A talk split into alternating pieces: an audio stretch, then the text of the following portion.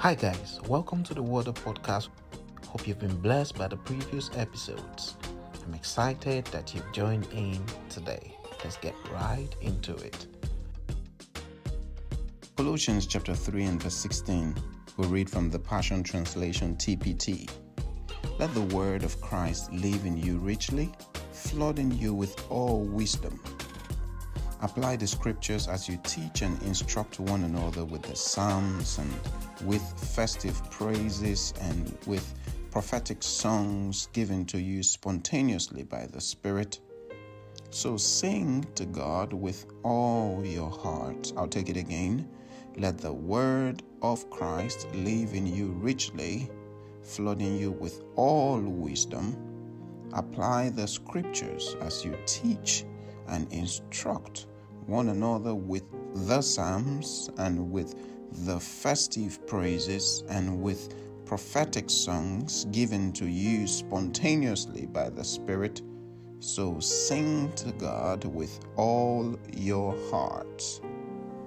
Let the Word of God allow it, make room for it, permit it to make its residence in us, not transiently like a visiting stranger, but permanently.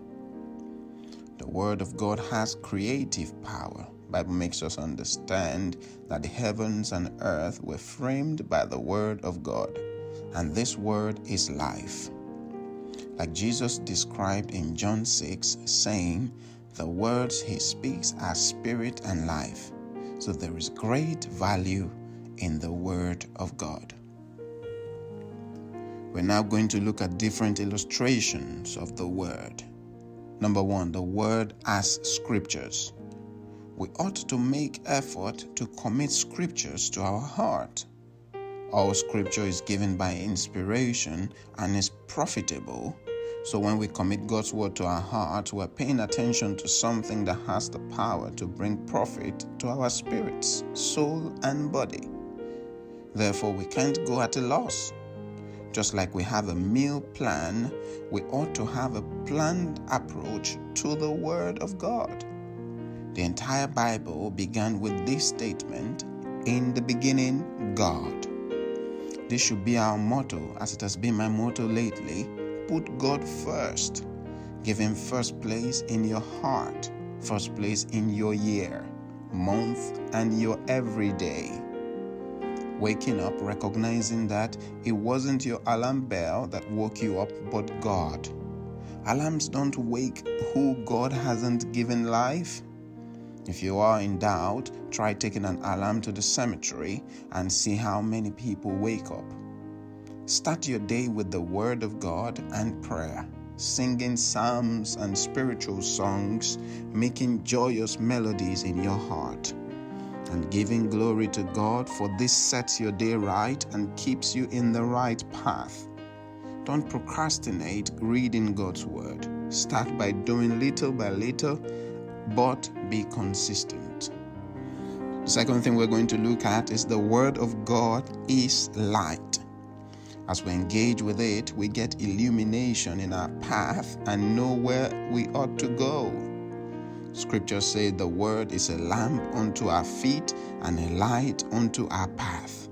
Hence, the Word is useful for instructing us both for immediate and long term decisions.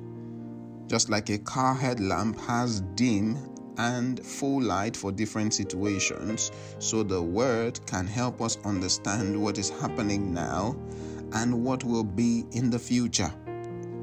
May I remind you that when light shines, there's no announcement that needs to be made for darkness to disappear.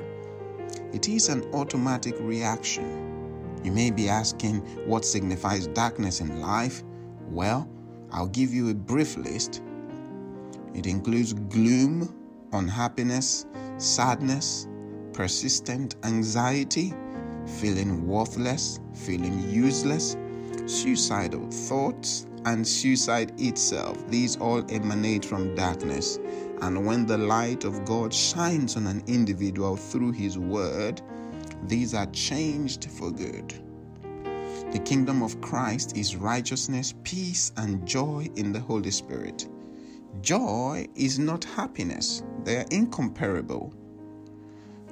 Let me just shed some more light about that before we move ahead. Joy is a state and fruit of the Holy Spirit and is unaffected by external events, while happiness is a reaction to a physical stimuli. You can change your narrative by the attention and intention you have towards God's Word. I'll take that again. You can change your narrative by the attention and the intention you have towards God's Word. A verse again says, Let the word of Christ live in you richly, flooding you with all wisdom.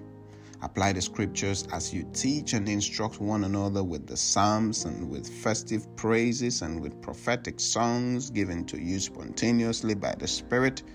So sing to God with all your hearts. We're admonished to make sufficient room for the Word of God to take residence in us what do we mean when God's word is living in us richly? We become saturated with it and it shapes our lives and thoughts such that when we speak, it is the word. When we cough, we cough the word. When we sneeze, we sneeze the word. Everything about us is then about God's word. The verse says, As the word of God dwells richly in us, we are not just given wisdom as a byproduct, we are flooded with it. Woo! The word itself is wisdom. As we get richer in the word, we increase in wisdom. Wisdom is the right application of knowledge. So, as we grow in God's word, we grow in our ability to know what to do at every point in time by the prompting of the Holy Spirit. The verse continues to say, Apply the scriptures as you teach and instruct one another. The word of God is meant to be applied, not to be abandoned. I checked the meaning of applied physics, and Wikipedia said applied physics is the application of physics to solve scientific or engineering problems. Going by that definition, what do we then say applied word is? It is simply defined as application of God's word by humans to teach, guide, instruct, correct, and solve all life's problems. James said, We should not be hearers only, but doers, those who apply the word they have heard. Let the word of Christ dwell in you richly, flooding you with all wisdom Apply the scriptures as you teach and instruct one another with the psalms and with festive praises and prophetic songs given to you spontaneously by the Spirit. So sing to the God of all creation with all your heart. Do you find that the songs you listen can teach you God's word? What about the books you read? What's your favorite genre? Do you get edified when you plug in your earphones? Or is it all cursing and swearing? I'm not here to label any song as bad, but as you grow richly in the Word of God, you realize some songs are not for you.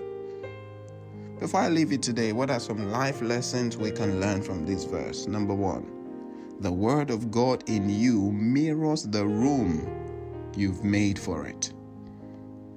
Number two, the Word is wisdom. As you grow in it, you increase in wisdom to deal with life's situations. Number three, allow God's word to teach you, even through the songs you listen. Let us pray. Dear Father, we thank you for your word which has come forth. Help us, Lord, to grow in your word. Help us to grow in hunger for your word. Help us to make room for your word. And as we do this, Lord, help us to grow in wisdom and give us the wisdom to teach, instruct one another with psalms and festive praises and prophetic songs that we receive from the Holy Spirit. Help us to sing to you with joy in our hearts. Let the blessings of your word reflect in our lives, bringing people to the knowledge of God. Thank you, Father. In Jesus' name we pray. Amen. Thank you for joining us today. It's always a pleasure to have you on the Water podcast. We will see you tomorrow by God's grace. God bless you. Bye bye.